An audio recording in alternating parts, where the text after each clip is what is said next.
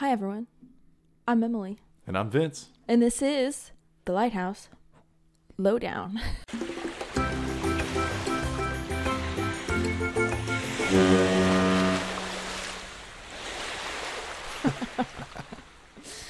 had a little dance with that one that Vince could see. A coffee-fueled dance. Yeah. With a little, I don't know if you picked it up on the mic, little... Yeah. So it's the nitro cold brew coming in hot. We're high energy. We're high positivity. It's a good morning. Happy Saturday. Yep. I don't know if this is Saturday when you're listening, but it's Saturday when we're recording. So yeah, so our episode today is going to be an interview with Toby Smith, who is fighting to have the rights to Paradise Island Lighthouse and do some renovating on it and a bunch of other ideas. So we're going to talk to him and hear what the plans are for Paradise Island Lighthouse. That's right. Zoom in on the Bahamas. Yeah. Hello. Whoa. And then Nassau. Shortly across from Nassau, there is Paradise Island, which we talked about previously, called Hog Island. Yes. Listen to our last episode if you don't know what we're talking about. Check that one out. And then this one we talked with Toby Smith. Very interesting story. Hey, Toby, can you hear us? I can indeed. Hey, how's it going? Right. All is well. Thank you very much. How are you guys both doing? We're good. We're good. We got our coffee and some kolaches going on. The coffee and whatsies? Kolaches. I'm going to have to explain that one. Okay. They're right little dough pockets of stuff. Nice. All right. Well, I just had my coffee, so yeah. Well, thanks very much for inviting me to be on this call with you guys. I appreciate it. You bet. We're excited to have you. We're actually already recording, so I'll go ahead and just kind of explain what our podcast is all about so you know what you're appearing on. Right. We are The Lighthouse Lowdown. We're a lighthouse history podcast where we cover one lighthouse per episode and just talk about its history, current events, what it looks like, what's been going on with it. So, our last episode, Vince was the host, and he talked about Paradise Island Lighthouse. And as the co-host, you don't know anything about the lighthouse while the episode is going on. So he got to tell me all about it, and we're excited to have you on here and kind of tell us more. Excellent. Lovely. Okay. Well, thank you very much again for having me on it. And that's a really cool, I guess, would you call it a hobby? To be hosting this Lighthouse Lowdown. Yeah, definitely. Yeah, we're trying to reach a little bit of a younger crowd than there's another podcast, Lighthearted, which is run by the U.S. LHS, and we try to make it a little bit more hip for the young people. Okay, well, I will try my best then. All right, Vince, do you have any? You want to, I guess, Toby, you can start off just by telling us a little bit about you and how you came to have the Paradise Island Lighthouse. Yeah, so I used to pass the lighthouse back when I was about 15 years old onwards in the boat, and I watched it slowly become more and more dilapidated. Mm-hmm. And I learned from another art project that if I'm not there to fill the gap and to do the work and restore something, then who is? So I stepped up to the plate with some other restoration work, and the same thought came to mind that if this lighthouse isn't going to get maintained and fixed up, then who better person to do it than me? Right, right. That's awesome. So I started the journey 11 years ago, and I am going through the process of what's required with government to go ahead and do it. That's so wild. Toby, your signature line in your emails with us reads, Captain Toby Smith, Lighthouse Keeper. So it sounds like you're also an entrepreneur and, dare I say, artist? Right. So, yes, ditto, yes, on both. That's amazing. So, so you saw the lighthouse? It was part of your experience being a local growing up. What does it take to actually acquire that land? I mean, I know we'll get into more subjects here because I've already cheated and listened to some of your other podcasts, but. What does it take to actually purchase the land and then start to get into the restoration? What does it look like to start? So a lot of patience. In order to apply, I haven't actually, the process isn't ultimately to purchase the land.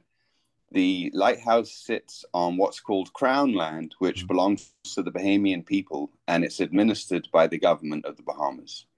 So the process is to apply, put in an application for Crown Land, which I did.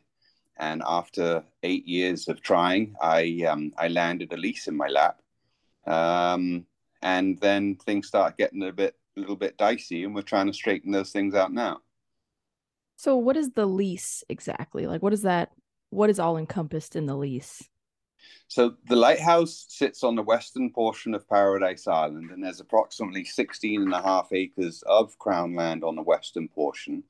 And I have a lease of 2 acres around the lighthouse and 3 acres on the beach parcel. So the project is to fully restore the Paradise Island lighthouse that formerly was called the Hog Island Lighthouse, and it's going to be supported by the revenues that we generate at the beach club in order to do the restoration free of charge, so that there's no restoration bill to the Bahamian public nor to the Bahamian government. Wow. That's so exciting. So yeah. Let's see. I listened to your Lighthearted episode 154, which was about a year ago. I think it was January of 22. So yes. In that episode, you walked D'Etremont through the plans for the land. But would you do that again for us? Would you tell us what all the plans include? Yeah. So starting with the lighthouse, it is to fully restore the lighthouse, put in a proper replacement light rather than the harbor marker that's up there now. Still maintain as much as we can the original wood that is there, but to make it more safe and sound, it would be to do whatever replacements that we need to, and it's to use repurposed wood, or wood, for instance, that from pines that got hit by Hurricane Dorian from Abaco. It's a really strong wood, and we'd like to repurpose that, I think, as a fitting memory to those that were lost in Abaco for Hurricane Dorian. So fully restore the lighthouse, fully restore the lighthouse keeper's quarters. We're in touch with 3 of the children of the last lighthouse keeper, Mr. Hall, who was out at the Paradise Island Light until 1968. So to fully restore the keeper's quarters and to install a dock so that people can access it safely and have historical and cultural tours, and be able to be walked through in several languages. The site itself, there's lots of histories and mysteries out there to be explained. And you get a perfect view of Nassau to be able to explain what the other historical buildings are on Nassau from the top of the lighthouse. And then to fully develop a beach club. So the beach club will be down the ways. It's an absolutely stunning beach. It's the last piece of Crown land that's left on Paradise Island. And the beach is a commodity for us Bahamians. It's a diminishing resource. So I'd like to be able to expand on the access so that people will be able to come over to the lighthouse and to the beach club, be able to grab a burger and a beer and relax in a safe, beautiful environment with a sustainable tourism product. Awesome. Yeah, so the land sounds like really amazing. Well, we're trying to make it like a utopia, and the land will still remain the property of the Bahamian people. It's just a lease.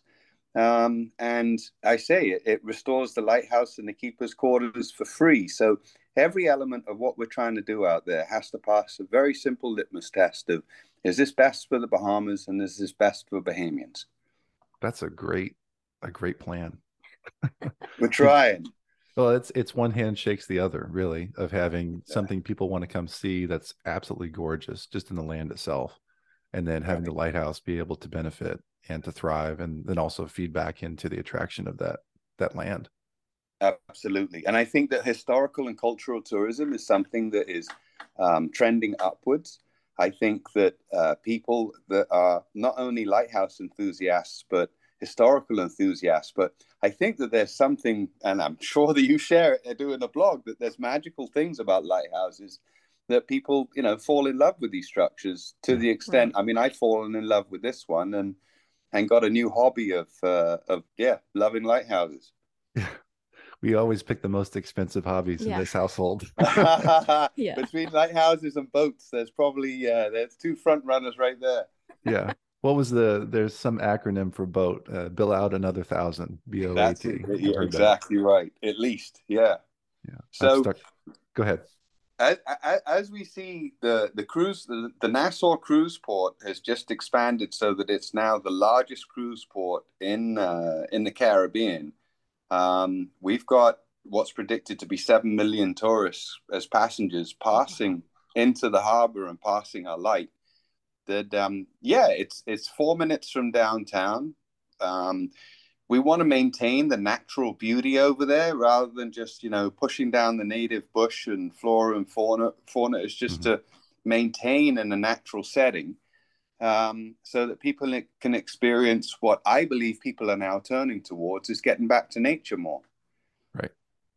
So there's I looked up photos, of course, of your land and the lighthouse, and what comes up are those cruise ships passing right by. So they literally pass right by your land on the way to the harbor. Is that right? That's right. I can literally, depending upon the direction of the breeze, standing at the top of the lighthouse, I can literally have a conversation with people that are on the cruise ship. Yeah. Oh my gosh. That's the best advertisement there is. Well, yeah. So we're trying to make it. We've picked up support over the years from various other institutions and people, including the children of the lighthouse keeper that was out there before, or the environmentalists. We've engaged them. We've shared our plans. We're transparent and take on their advice and suggestions. The Nassau Cruise Port has endorsed us by a letter of support. The ministry and minister, the Deputy Prime Minister of Tourism, he has given us his support, as well as the Minister of Tourism. So we've got a lot of local stakeholders, including environmentalists, the port, et cetera, that have bought into this idea. And so we're pressing on with trying to bring it to fruition. That's incredible. So these 7 million tourists come to Paradise Island, Hog Island itself. No, they come to Nassau Harbor on the cruise lines, and then and where they go from there, we'd like to be able to welcome them over to the beach club, but on a sustainable level. I see. Yeah, that'd be excellent. You got to find that right balance. Exactly right. Yeah. The monster on the island is the Great Atlantis Resorts, and really, I don't know what else to call it, but it's much of the land on Paradise Island. Is that right? It's a substantial. It is a substantial resort in the whole Caribbean, let alone on Paradise Island. Yes, and fortunately, we've picked up their support also. That they, we're working with each other through dialogue to make sure that that we fit in. And fortunately, Atlantis have bought into that, where they support our venture and they're looking to help us in many meaningful ways. So it's kind of the opposite of what we're trying to do out there for us, but there's a space and place for everybody, I feel. Yeah, got to have friendly neighbors. Can't hurt. Yeah. Well, that's an interesting point indeed. So basically, I think that, Atlantis being one of the highest employment contributors to the Bahamas, and not only that, but those employment figures with Bahamians is very important to me. And there's others that hire non-Bahamians, or bring a crew off of the cruise ship in order to do things that Bahamians can do. I don't agree with that principle. Yeah, you can't take away that opportunity from locals. That's just, exactly. Just not and the right. money of revenues that are earned by Bahamians in the Bahamas remains in the Bahamas. And I'd like to see as much revenue that's generated in the Bahamas remain here. And I think there needs to be a bit of a shift in the balance between what cruise ships generate in the Bahamas and how much actually stays here in the country, so that we can benefit from it directly financially without mitigating having to give up our natural environment. I don't think it can be overstated from our research and our discussion that the amount of money in tourism that comes and then the money that goes away is really a shame. So it's exciting that you, a Bahamian yourself, is doing this work. So I think that's awesome. Thank you very much. I appreciate it. And sometimes it's a lonely battle being at the front line, but it's within my heart to do so. And as an advocate and somewhat of an activist, I think it's important that we do find that balance. Now, do you have a question? Yeah. So you were talking about how you were going to restore the lighthouse, and I was wondering if it's still going to be an active guide to navigation when you're all finished with it. Oh, yeah, absolutely. So we're in contact with somebody that is in Florida that fabricates lighthouse lights, the lanterns, and it's our hope that we can get him to make us either a brand new one or find one that we can restore, but absolutely maintain it as a navigation aid. It's an important part of our historical tapestry. There's a dozen lighthouses in the Bahamas. The Hope Town lighthouse in Abaco, they just are going through a renovation and restoration process now, and that's the last hand-wound kerosene fire lighthouse left in the world. Wow. And unfortunately, it's the only lighthouse that's been restored in the Bahamas. Mm-hmm. So all of the lighthouses, with the exception of Hope Town, could use a facelift, and what's better than a free facelift? Right. Yeah. So it's absolutely to restore it to its former glory. It's absolutely to maintain it as a navigation aid. And incidentally, so I've gone to the Department of Archives and I've researched to find any, communication literature, but the Hog Island Lighthouse was built before Trinity House was established in England with the Imperial Lighthouse Service. Mm-hmm. So there's not that much documentation or architectural plans and whatnot because it simply wasn't consolidated at Trinity House. So one of the, I read a letter by a former lighthouse keeper of the Hog Island Light, and you can follow the trail. And it was always referred to as not being a very strong light. So I hope to change that and make it a very bright light. Right. And when ships enter the harbor, if the harbor entrance is closed, then they put a red glass over the light called a chimney. Mm-hmm. To let everybody know that it's, red is danger and not to try and enter the harbor. Yeah, that's awesome. Mm-hmm. So will people be able to climb the lighthouse when you're finished with it as well? Yeah. So ultimately what we'd like to do is to be able to have an app on your phone that you can download and then listen in various languages, so that as you move over the property of the lighthouse, that it explains what you're seeing on the horizon, on land, and walk through when it was built. Just really cool stories of informing people of Bahamian history. Yeah, that's a great idea. And we were just talking about when we were covering this lighthouse, Vince was telling me about if you go on, what is it, like Travelocity or Yelp or something, people will be like, oh, you can get to the lighthouse if you go around a fence and you avoid these dogs and you do all this stuff. Yeah, we should. Yeah. So there's some article I read that I shared, and I put a heavy note before and after to not do this, but someone had written an article about how to physically get to your land through seemed someone else's land, and it involved jumping fences and running from dogs. And I was like, this contact Toby. It's a trek. That's probably the best. Good comment. And people have contacted me, and it is a trek, and it shows you the desire that people have for lighthouses, because they do make that trek. And you're right, it is a trek. So there's a lot of people that go to Atlantis that see the lighthouse and make it their, what someone told me yesterday, on their bucket list to come out and see it. So it just goes to show you the lengths that people go through, climbing over honeycomb rock and avoiding security and getting challenged by dogs. And it should be a lot easier. And that's why our plan is to put in a dock and have a ferry boat operate between downtown and the beach club and out to the lighthouse. And you'd be able to jump on and off as you please.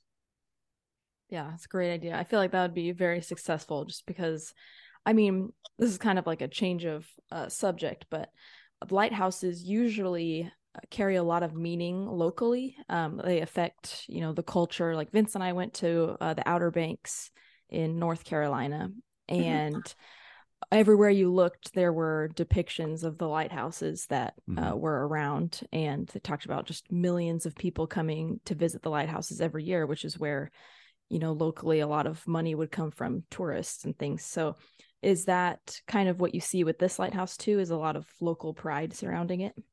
Absolutely. Yes. There is a lot of local pride, and, you know, you don't miss something until it's gone. And we're really trying to make an intervention to be able to make that available so that, you know, we're preserving it for future generations to be able to go out there. So a lot of our history, unfortunately, has been lost, and a lot of the history that's necessarily taught directly or indirectly is only history that happened after our independence in 1973. Yeah.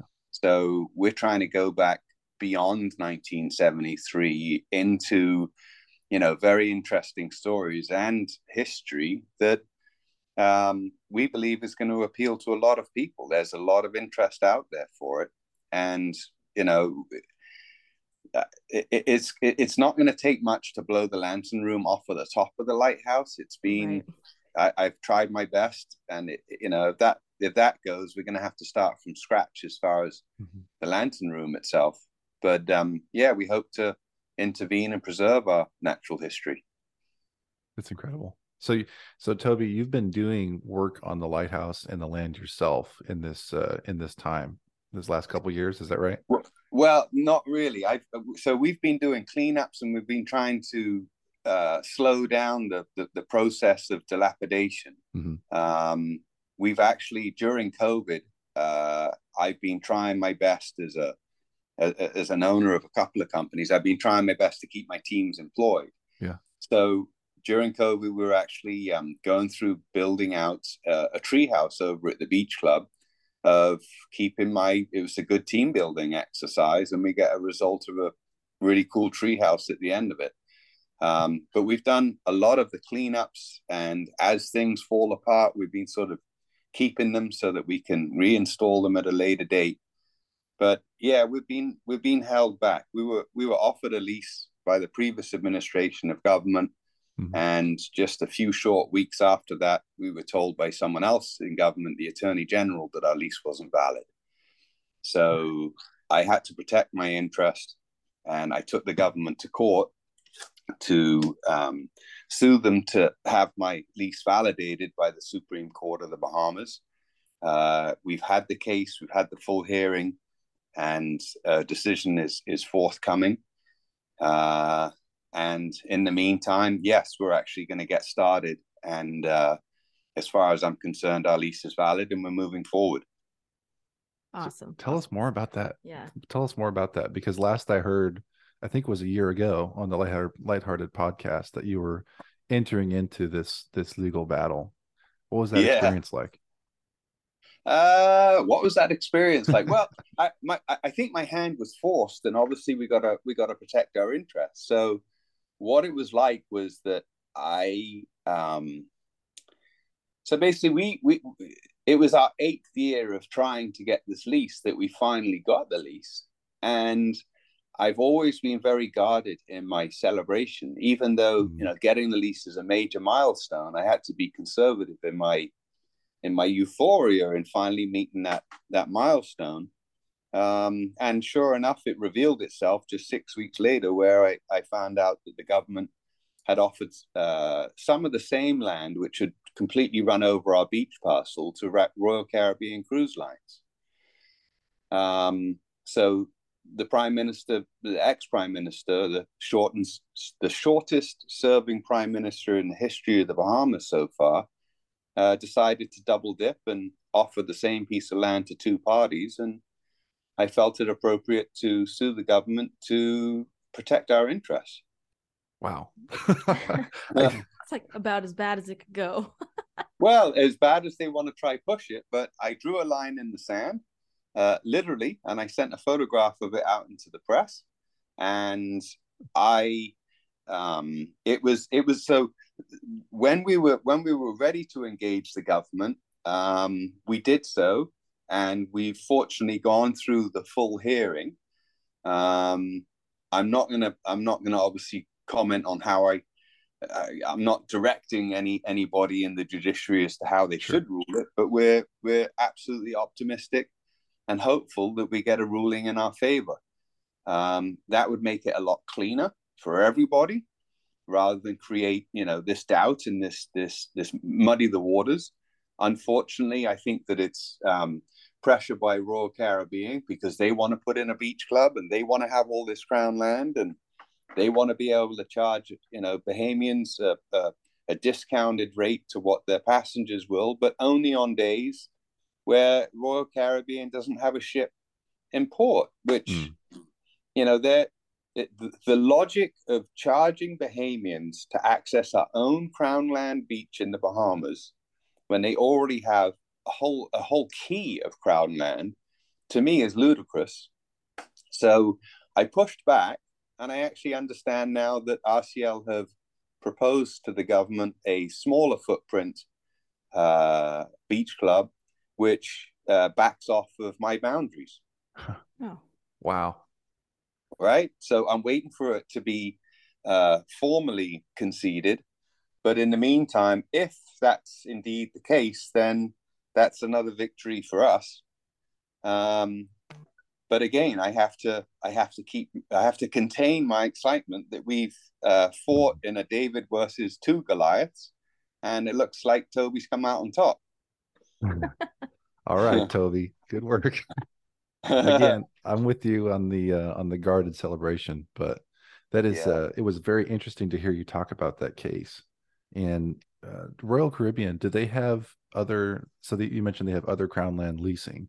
Is that on Paradise Hog Island itself, or is that off on Nassau? Or so Royal Caribbean actually brag about what they call Coco Cay, which its indigenous Bahamian name is Little Stirrup Cay.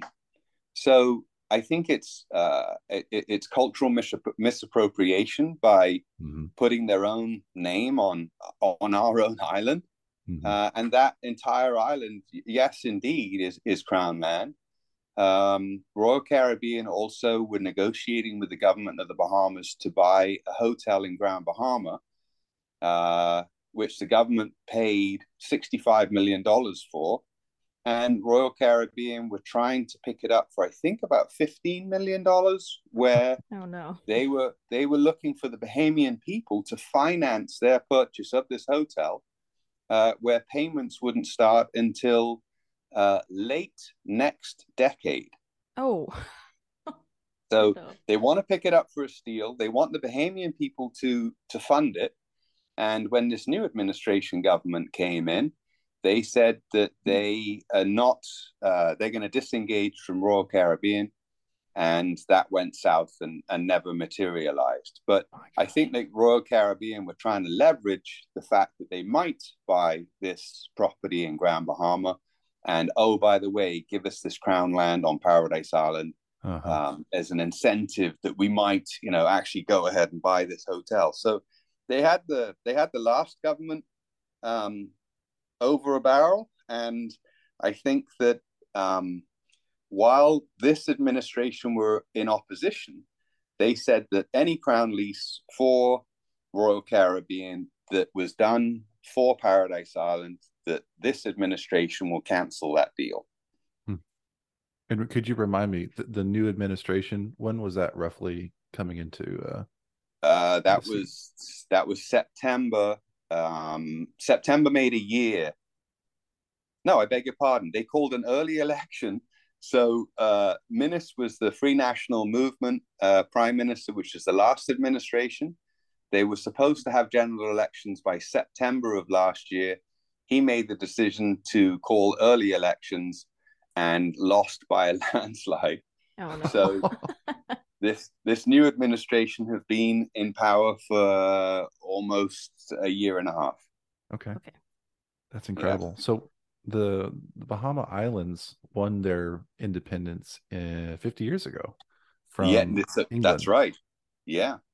So from England.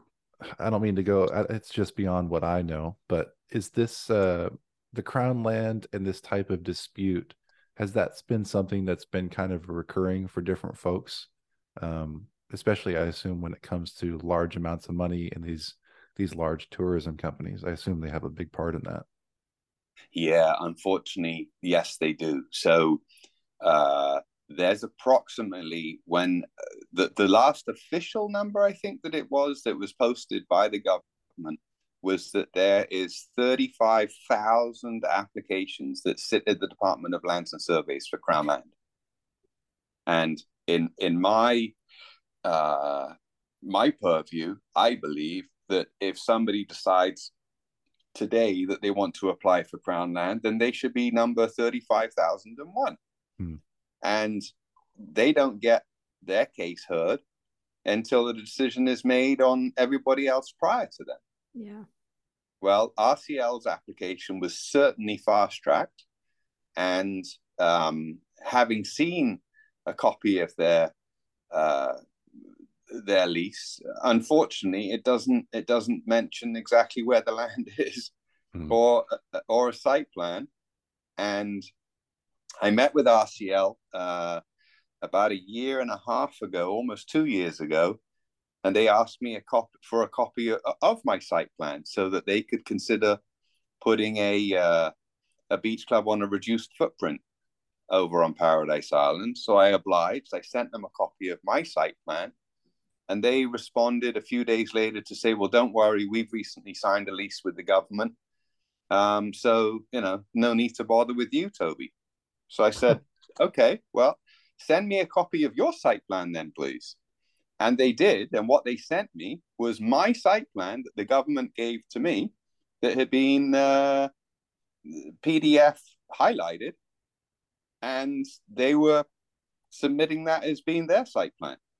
Oh, my gosh. So for a multi-billion international, multinational company to be swung that they don't even have a site plan or legal description in their lease, to me is unfathomable. So that's creative. Yeah. They broke out their highlighters and gave you the old scanned PDF back. That is incredible.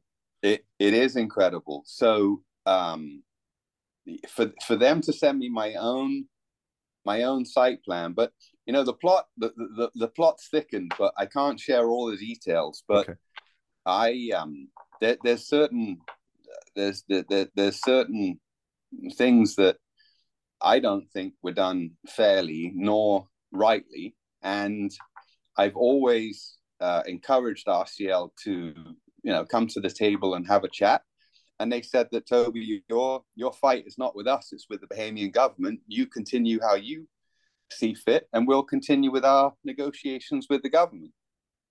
But getting back at the beginning of this, it was that that balance, that economic balance of what's fair for what Bahamians receive, given the fact of all these revenues being generated in the Bahamas, and how the cruise lines immediately export a lot of that revenue out in what's called leakage. We're trying to bring that balance back and trying to convince us that, when Christopher Columbus first came to our shores in 1492, he came with a big ship with lots of promises in search for gold, gave the locals sort of beads and shiny objects, trying to convince us to give up our goods. And frankly, it seems as though nothing has changed now in modern day, with people coming in big ships, making big promises, looking for gold, exploiting what they can and taking out of the country. I think that Bahamians have to put their foot down and say that it's us that have the goods. Yeah. And absolutely. There has to be a better, more balanced economic division with the locals. And that's why our project is only going to hire Bahamians. It'll only be Bahamian products that are for sale over there, and keep that money in the local economy, and it will circulate many, many, many times before it's exported in importing foreign goods. Right. Yeah, I think it'd be such a I hate to use the word value because it implies money, but there'd be such a high value for people who visit, tourists, to meet you and work with Bahamians and visit a Bahamian site like you were talking about, like the beach club, to see something truly local rather than something that's constructed, you know. Yeah. So we're hoping that, having looked at there's other islands. I mean, we've got 700 islands and keys in the Bahamas, and one of the places that's highly successful is where the last lighthouse that I referred to, the Hope Town Lighthouse, is situated. And it's nicknamed Hollywood because there's so many, you know, celebrities and stars and whatnot that go there for quiet vacations away from all the hustle and bustle of the media. And we've learned from that, and also another destination called Harbour Island, where what I believe the success is that Bill Gates can go to Harbour Island and sit at the bar, not be inundated by the media, and mix with a local and share our culture and history with each other. Unfortunately, there's cultural segregation on these private islands that the likes of RCL run, where Bahamians have a job picking up garbage or cleaning bathrooms or janitorial jobs that, yes, such jobs are important to the economy, but if that's the only job that's been offered and we have to sit as Bahamians and watch chefs and waiters coming off the ship, bartenders, I mean, Bahamians can do those jobs also. Right. So okay. I think there's a lot of cultural misappropriation, but I think that a resort, a place that has access where Bahamians can come as well as tourists, I think is going to be the successful mix where we could all enjoy the place together. Definitely. Yeah. Yeah. I think you've got a great prospect. I think, you know, we're on your side, and whenever you get your decision back, hopefully that's just a affirmation to the work that you're doing now. You know, it just continues your momentum. Well said. Yeah, I think it will be affirmation. I mean, we'd be guarded and again, but we're certainly pressing on, and I'm not, as far as I'm concerned, we have a valid lease, and we're just going to start. Hopefully we do get a ruling which affirms what our belief is, and if the ruling is perhaps not in our favor, then we'll appeal it. We'll take it all the way to the Privy Council in England if necessary. Yeah. Yeah. Well, we're rooting for you. Is there any way that our listeners can kind of support you in getting this lighthouse available? Yes, there's several ways. I mean, we're on Facebook under Paradise Hog Island Lighthouse. We our website, just a Google search will bring us about, paradiseislandlighthouse.com. I know that for your younger viewers, Facebook or listeners, Facebook isn't necessarily the platform, but on Instagram we're there. It's PI Lighthouse. Just as much agitation and support as we can get, we really appreciate it.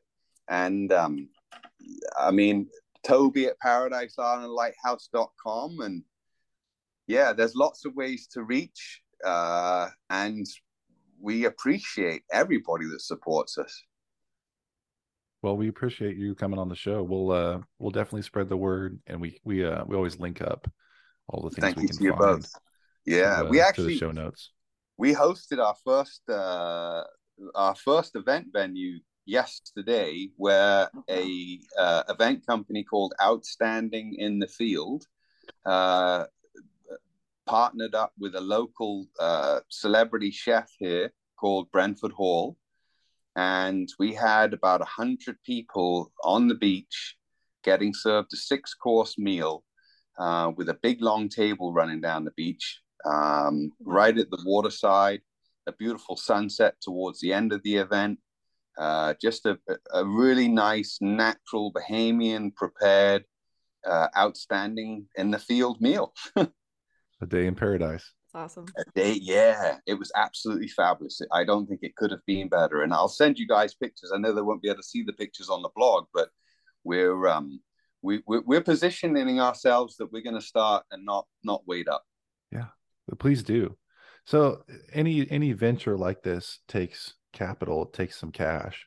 So the efforts that you've taken so far, are you, maybe it's your personal business, and that's fine if that's the answer, but are you seeking funding at this time, or are there several phases of, first comes the keeper's house, or first comes the beach club for guests, or what's first, I guess? First is that, yes, we are raising capital. We've got a lot of interest from, I call them potential investors. Mm-hmm. And that's simply because until that I can get the security that my lease is validated, right, I'm not accepting anybody's cash. I don't want it to seem as though I'm accepting cash and then they're put on the merry-go-round as myself. Mm-hmm. So once I have the affirmation of my lease being validated, then we'll be raising capital through a private placement where we're looking to raise $3 million.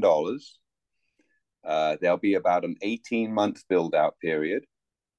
And then we will start to service our loan. We'll go and open the beach club first, which will be generating revenues that we can put back into the restoration of the lighthouse and fully restore the lighthouse with additional revenues that we're borrowing on a loan.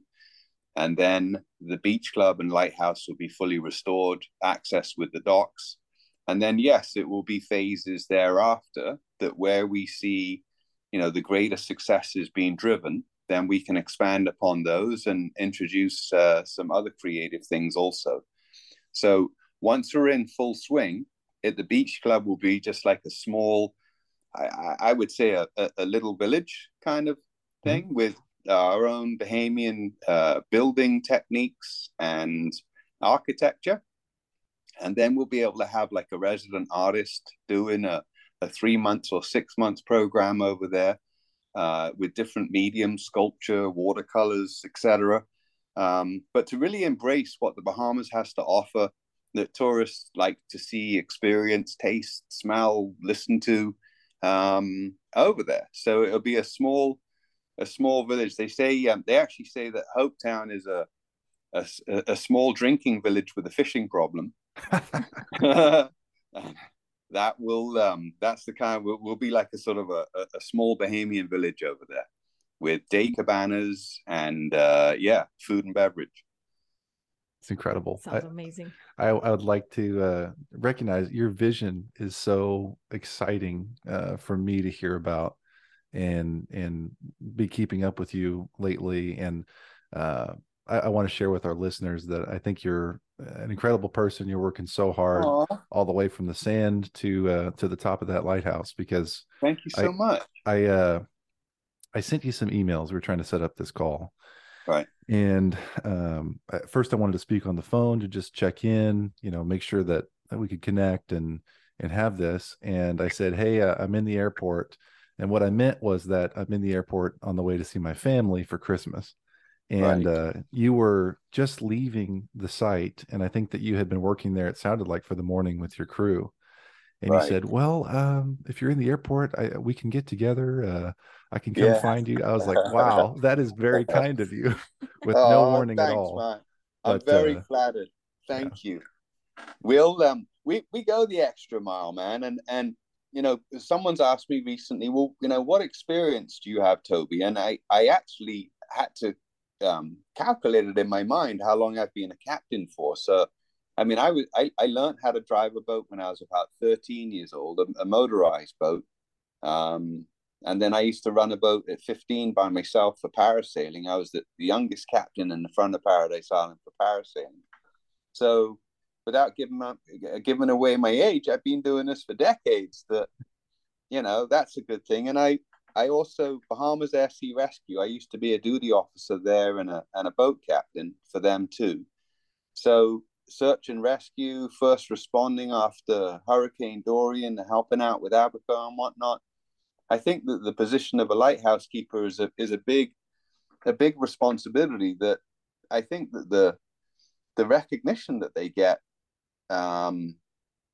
is diminishing, actually, mm-hmm, with the automation of of many lighthouses, or the dereliction of lighthouses, that, yeah, I want to be able to fit into that role where, you know, search and rescue and an aid to navigation, but having been out on the sea and seeing light, I think is comforting, especially in rough seas, that it gives you a sense of safety, knowing that perhaps somebody's there, that if things were to go south, that people will come out and help you. Yeah, I agree with that. All these lighthouses that we cover, often the history that we cover ends with, yep, it was automated in 19, you know, so ever, or 2000, whatever, depending on. And now it's like local people are the ones that are stepping forward and trying to preserve the history and like all the culture that comes along with the lighthouses. Mm-hmm. And we can see that you're doing that as well. And I feel like all the ideas you have for preserving the lighthouse and the land and the ideas you have are really great. Something that we're happy to stand behind. Excellent. Well, I really appreciate it. Unfortunately, I mean, I call it in my presentation, a silent sentinel of the sea, and you know, what they give and just sitting there silently, it is a lot. And yes, they are becoming more and more automated, which I think is sad. But one very important point for me is that they shouldn't be abandoned, nor should those that wish to restore and maintain and continue their legacy, should they be blocked or impeded. It should be embraced, mm-hmm. and right. Things done to, hey, that's a fabulous idea, says the government, let's jump behind this and make it good for all. But that's proven to be a very difficult thing to do, unfortunately. Well, there's a lot of work, it sounds like. Yep, a lot of work to do. Well, it's a labor of love too. So very frankly, I mean, when you look at it, it's 68 foot tall. It's a round building, obviously, but I had my own painting company in the past, so you know, painting it isn't going to be an issue. I've done sandblasting in the past; that's not going to be an issue. It's mitigating the blockages rather than, you know, me being able to be set free and make a success that we can put on the world stage, so that when guests visit the Bahamas, it's the first thing that they see entering Nassau Harbor as a historical building. It's a first impression that they could say, wow, look at that lovely lighthouse. It looks almost brand new. Well, you got the right man for the job, it sounds like. Yeah. Yeah. Well, it's not me that we need to convince though, right? Yeah. So we're plodding on, man. We'll press on regardless. It's had its highs. It's also had its lows. That it's only me. I don't have the engagement of a PR firm. All of the media that you see out there pretty much is just me behind it. I think it's an important lesson to young people that, you know, don't give up on your aspirations. I have to set an example for my daughter. I always tell her in life, like, you know, you never give up, you keep on trying. So I have to keep on trying in all this lot. And I think that it's a good example to set. And I'd encourage anybody, not necessarily just for lighthouses, but, you know, all your dreams and aspirations to follow them. And this has been an 11-year journey. It's been a lot of time that I've invested in it, and I'm going to win. So yeah, absolutely. Yeah. We'll link your website and your Instagram and all of that in our show notes, so that our listeners can go and take a look and support you in that way. And you mentioned if you had pictures or something, you could email them to us, because we have an Instagram where we post photos related to each episode, so that listeners can actually see what we're talking about. So if you have any pictures you'd like to send our way so that listeners can see what we're talking about, then that'd be great. Oh, excellent. Yeah. I mean, audio is great. Visual representation will be absolutely fabulous if we've got the opportunity for that too. Then yes, Vincent and Emily, I really appreciate that. Absolutely. Thank you so much for talking to us and being on our podcast. It's my pleasure. I've actually got it's blowing like crazy. A cold front came in last night, and we've got to go over and take some things that were left over from last night, bring it back to Nassau. So I'll be out there, and I'll be thinking of you guys and your listeners. I really appreciate your interest in this, and I hope that one day soon that we can bring some more good news to what's going on over there. Yeah, we'd love to catch up with you. We'll try to keep up. And as you keep your project underway, please keep us in mind. Say hello to the lighthouse for us. Yeah. We wish you all the best. I will. I'll send you a real-time photo today. Awesome. Excellent. Thank you so much, Toby. Thank you, Vincent. Thank you, Emily. I appreciate you. I appreciate your listeners. I appreciate Lighthouse fans. And I think if we all get behind each other's projects and aspirations, that there's more result that's going to come through unity and us doing it together. The Bahamian, what is that? Not slogan, but forward, upward, onward, together is our national, I don't know what it's. War cry. What would that be called? Well, yeah, a war cry in this instance, yeah. So we'll continue plodding on ahead. Great. Well, you have a nice weekend, Toby. We appreciate it. Thank you very much. Have a lovely weekend, too. All the very best to you both. And again, thank you. Cheers. That was great. Yeah. That was a lot of fun. He is a very special person. It was nice of him to first email with us and then talk to us about actually recording. And then intentionally, I did not talk to him other than the one phone call about just kind of seeing how we'd all sound on the phone, make sure we're all good to go, have a conversation. So he's got a very pleasant laugh. Yeah. That's how you know great voice. The quality of somebody is their laugh. That's why mine is so annoying. I'm sorry for that, everyone. I did want to mention it's a loose promise from me, Vince, that I'm working with YouTube. Vincent Bailey. I'm working with YouTube. We're going to be uploading. For sure I can say we're going to do this episode. And so we're going to be on YouTube, I'm going to say, from now on. And we're not doing live video. I don't think you want to see my face for that long. But we are going to do still photos of the content that we reference. So as I say, the lighthouse was blank in 1883, then I'm going to show you the lighthouse in 1883, best I can. So photos will go along with the podcast audio, which I think is I've heard that's a fun way to follow along, because that way you do not have to watch a video. But if we mention something that you want to see, look down, you'll probably see it. So it's a good idea. Yeah. If I can explore other ways to do that are not on YouTube, I may. But for now, that's my primary effort. It's a good plan. So I would do that if I listened to podcasts. Yeah, personally. You're at work, you open a new tab, YouTube, Casually.